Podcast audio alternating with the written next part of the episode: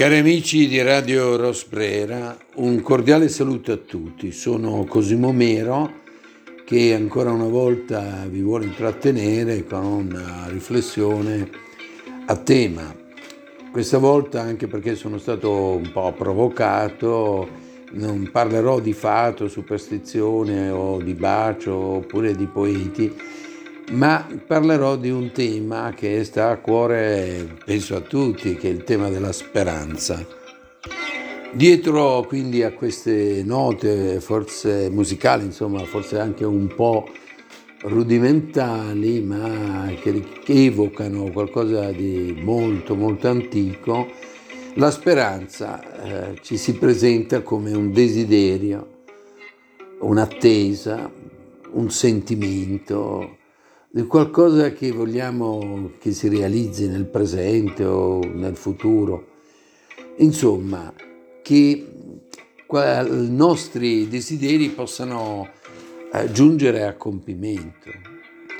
L'etimologia della parola oltretutto si ricollega al latino spes, spes spei, che a sua volta richiama la radice sanscrita spa, che significa, o comunque contiene il significato di tendere verso una meta, verso una direzione. Nella dottrina cristiana poi la speranza, come sappiamo, è una delle tre virtù teologali, eh, fede, speranza, carità. Nel mondo invece greco, antico, la spes, il suo equivalente, eh, Elpis, è una dea, perché tutte le dee non sono altro che la, la rappresentazione di qualcosa che comunque è già dentro di noi, nel nostro pensiero, nella nostra profondità anche inconscia. Le dee o gli dei sono oggettivazioni di stati interiori comunque. E quindi in tal senso spes elpis vanno interpretate. Mi viene adesso in mente Foscolo nei suoi sepolcri che dice anche la speme, ultima dea, fugge i sepolcri. Quindi ultima dea. Perché ultima dea? Perché richiama eh, in questo caso il mito del vaso di Pandora. Una volta infatti nei tempi dei tempi, quando agli uomini era concesso di sedersi al cospetto degli dei, cosa accadeva? Ehm, accadeva che non sempre vi erano le presenze gradite.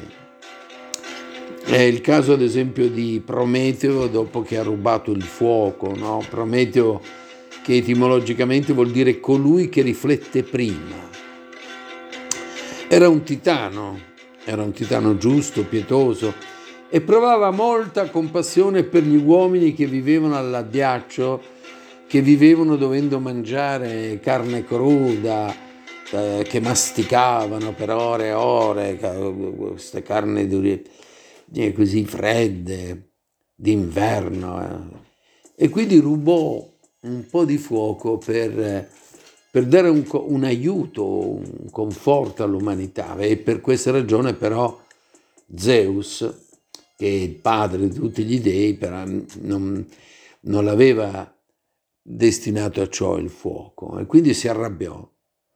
E si arrabbiò fino a, al punto da desiderare di, puni, di punire eh, in, in il nostro Prometeo in un modo spettacolare addirittura, no? perché Prometeo dovette, eh, come dire, essere e stare incatenato sempre a una roccia, a essere beccato da un'aquila che gli mangiava il fegato, che poi ricresceva per essere nuovamente mangiato, ma eh, i cui, come dire, non era tanto lo scopo del nutrire l'aquila e il suo fegato, quanto quello di far soffrire l'incatenato Prometeo.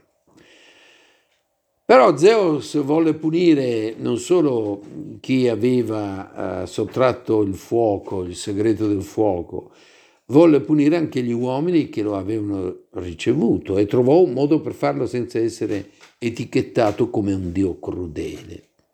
Cosa fece? Ordinò al dio Vulcano um, di fabbricare una donna di straordinaria bellezza e chiese a tutti gli dei di fare un dono alla fanciulla eh, perché fosse omaggiata eh, fino in fondo, no?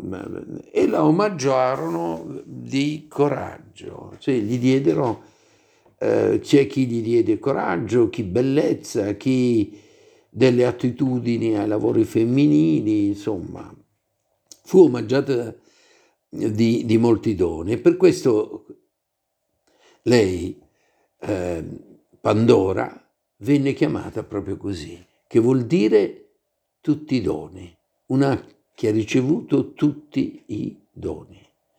E a, queste, e a questi doni Zeus aggiunse anche un vaso chiuso, però raccomandandosi che non doveva essere aperto mai.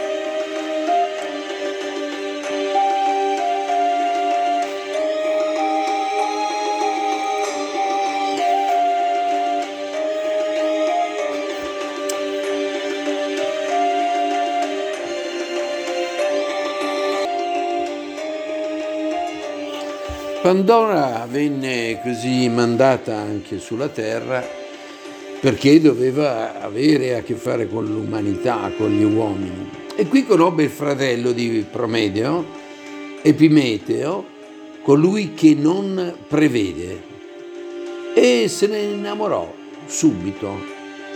E diciamo che entrambi, attratti, vollero sposarsi. Prometeo cercò in ogni modo di dissuaderlo, esortandolo a diffidare di tutto quello che proveniva da Zeus, ma il fratello impulsivo, innamorato, sposò ugualmente la bellissima fanciulla. Pandora non riuscì a resistere alla curiosità del dono che portava con sé e aprì questo vaso che le era stato regalato. A quel punto come sappiamo, uscirono tutti i mali del mondo che si sparsero su tutta la terra e iniziarono a dare problemi all'umanità, tutti i mali come la malattia, la morte, l'inganno, la delusione, la miseria, la violenza. E per ultimo dal vaso uscì la speranza e la speranza possiamo conservarla come compagno di viaggio proprio perché il viaggio è lungo, insicuro e solo nelle intenzioni dipende da noi ed è proprio questa, questa speranza che quando ci troviamo in mille difficoltà ci può un po' dare qualche sollievo. È la speranza proprio come un miraggio nel deserto, una fata morgana. Sopravvisse nei tempi eh, giunse, come dire, in quanto dea ad avere anche delle importanti celebrazioni. Nella Roma repubblicana fu concepita come una dea alla quale era dedicato un tempio nel foro Olitorio, eretto durante la prima guerra punica dal console Aulo Attilio Calatino e poi un altro tempio al Vicus Longus sull'Esquilino. Insomma, era molto ben venerata. E nella Roma imperiale questo culto proseguì e assunse anche un certo valore politico, rappresentando simbolicamente la fiduciosa attesa di una felice successione imperiale. E beh, c'era sì di che sperare, visto tutte le patologie che presentarono i primi imperatori della cosiddetta dinastia Giulio Claudia. E quindi tutti speravano in un capo, eh, in un leader, insomma, meno, in un leader, dicevo, meno, eh, eh, come dire, insopportabile, no? Se pensiamo anche alle malefatte di, di personaggi come Claudio, Caligola, Nerone, insomma.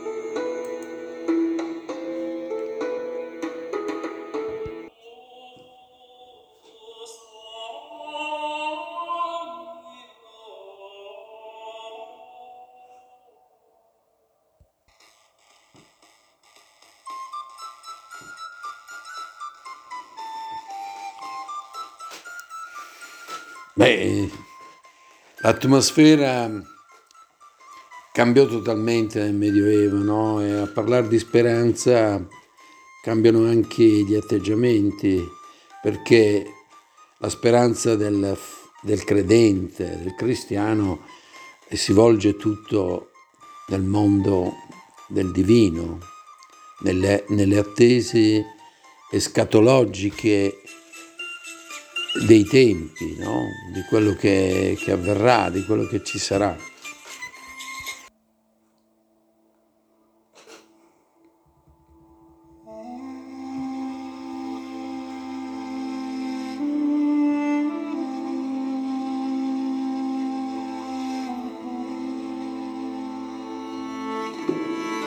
E poi quale intellettuale eh, medievale più di Dante poteva soffermarsi sul tema appunto della speranza. Nella Divina Commedia, in particolare nell'Inferno, ne fa spesso riferimento. Eh, ricordiamoci che già il primo canto, no, verso 54, parlando proprio di speranza, faceva appello ad essa perché avendo visto la lupa, questa lupa che dice che di tutte brame sembrava carca nella sua magrezza e molte genti fe già vivere grame, dice questa mi porse tanto di gravezza con la paura che uscia di sua vista, che Dante non può non concludere questa terzina affermando ch'io perdei la speranza dell'altezza. E poi quando in Inferno 3, proprio davanti alla porta d'ingresso dell'Ade, vede questa scritta, questa, queste parole così no, dure che richiamano l'inferno nella sua totalità, perché per me si va nella città dolente, per me si va nell'eterno dolore, per me si va tra la perduta gente. E poi la conclusione, lasciate ogni speranza, voi che entrate. Un altro passo, sempre dell'inferno, dove ricompare la, la parola speme o spene, che comunque nei vari usi che Dante ne fa anche per ragioni metriche e anche di, di rima, dice a proposito un, del girone degli, degli, usurai, dice perché l'usuriere altra via tiene, cioè segue una strada diversa da quella che è naturale a, a tutti gli uomini per sé natura e per la sua seguace dispregia, poiché in altro po' la speme. Cioè, l'usuraio disprezza la natura in quanto tale, e anche riguardo all'operosità, alla teodicea del lavoro, no? dal momento che ripone in altro e non nel lavoro la sua speranza.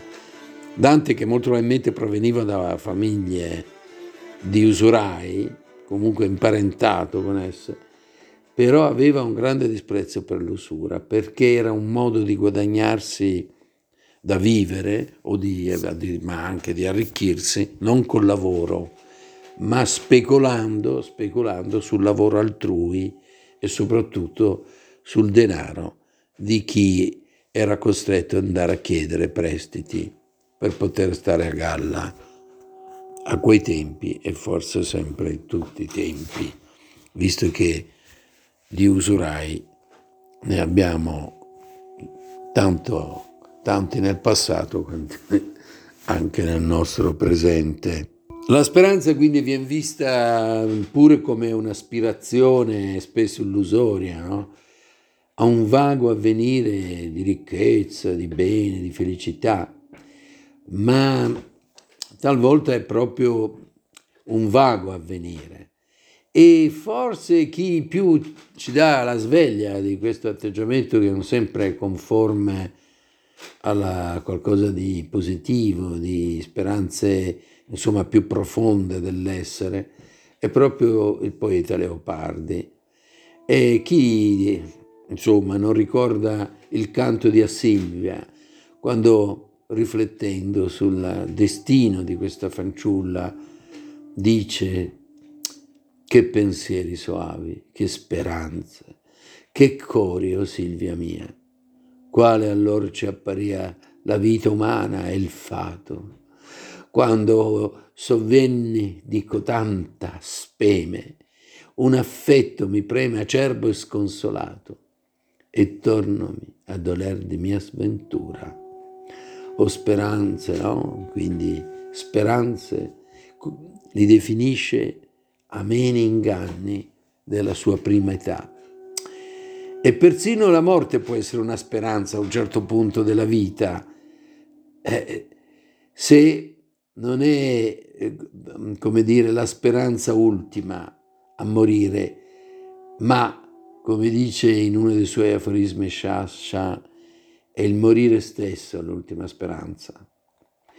E per Pablo Neruda, che si chiedeva, ma se soffre di più chi spera sempre o chi non spera mai in nulla? Chi è che soffre di più?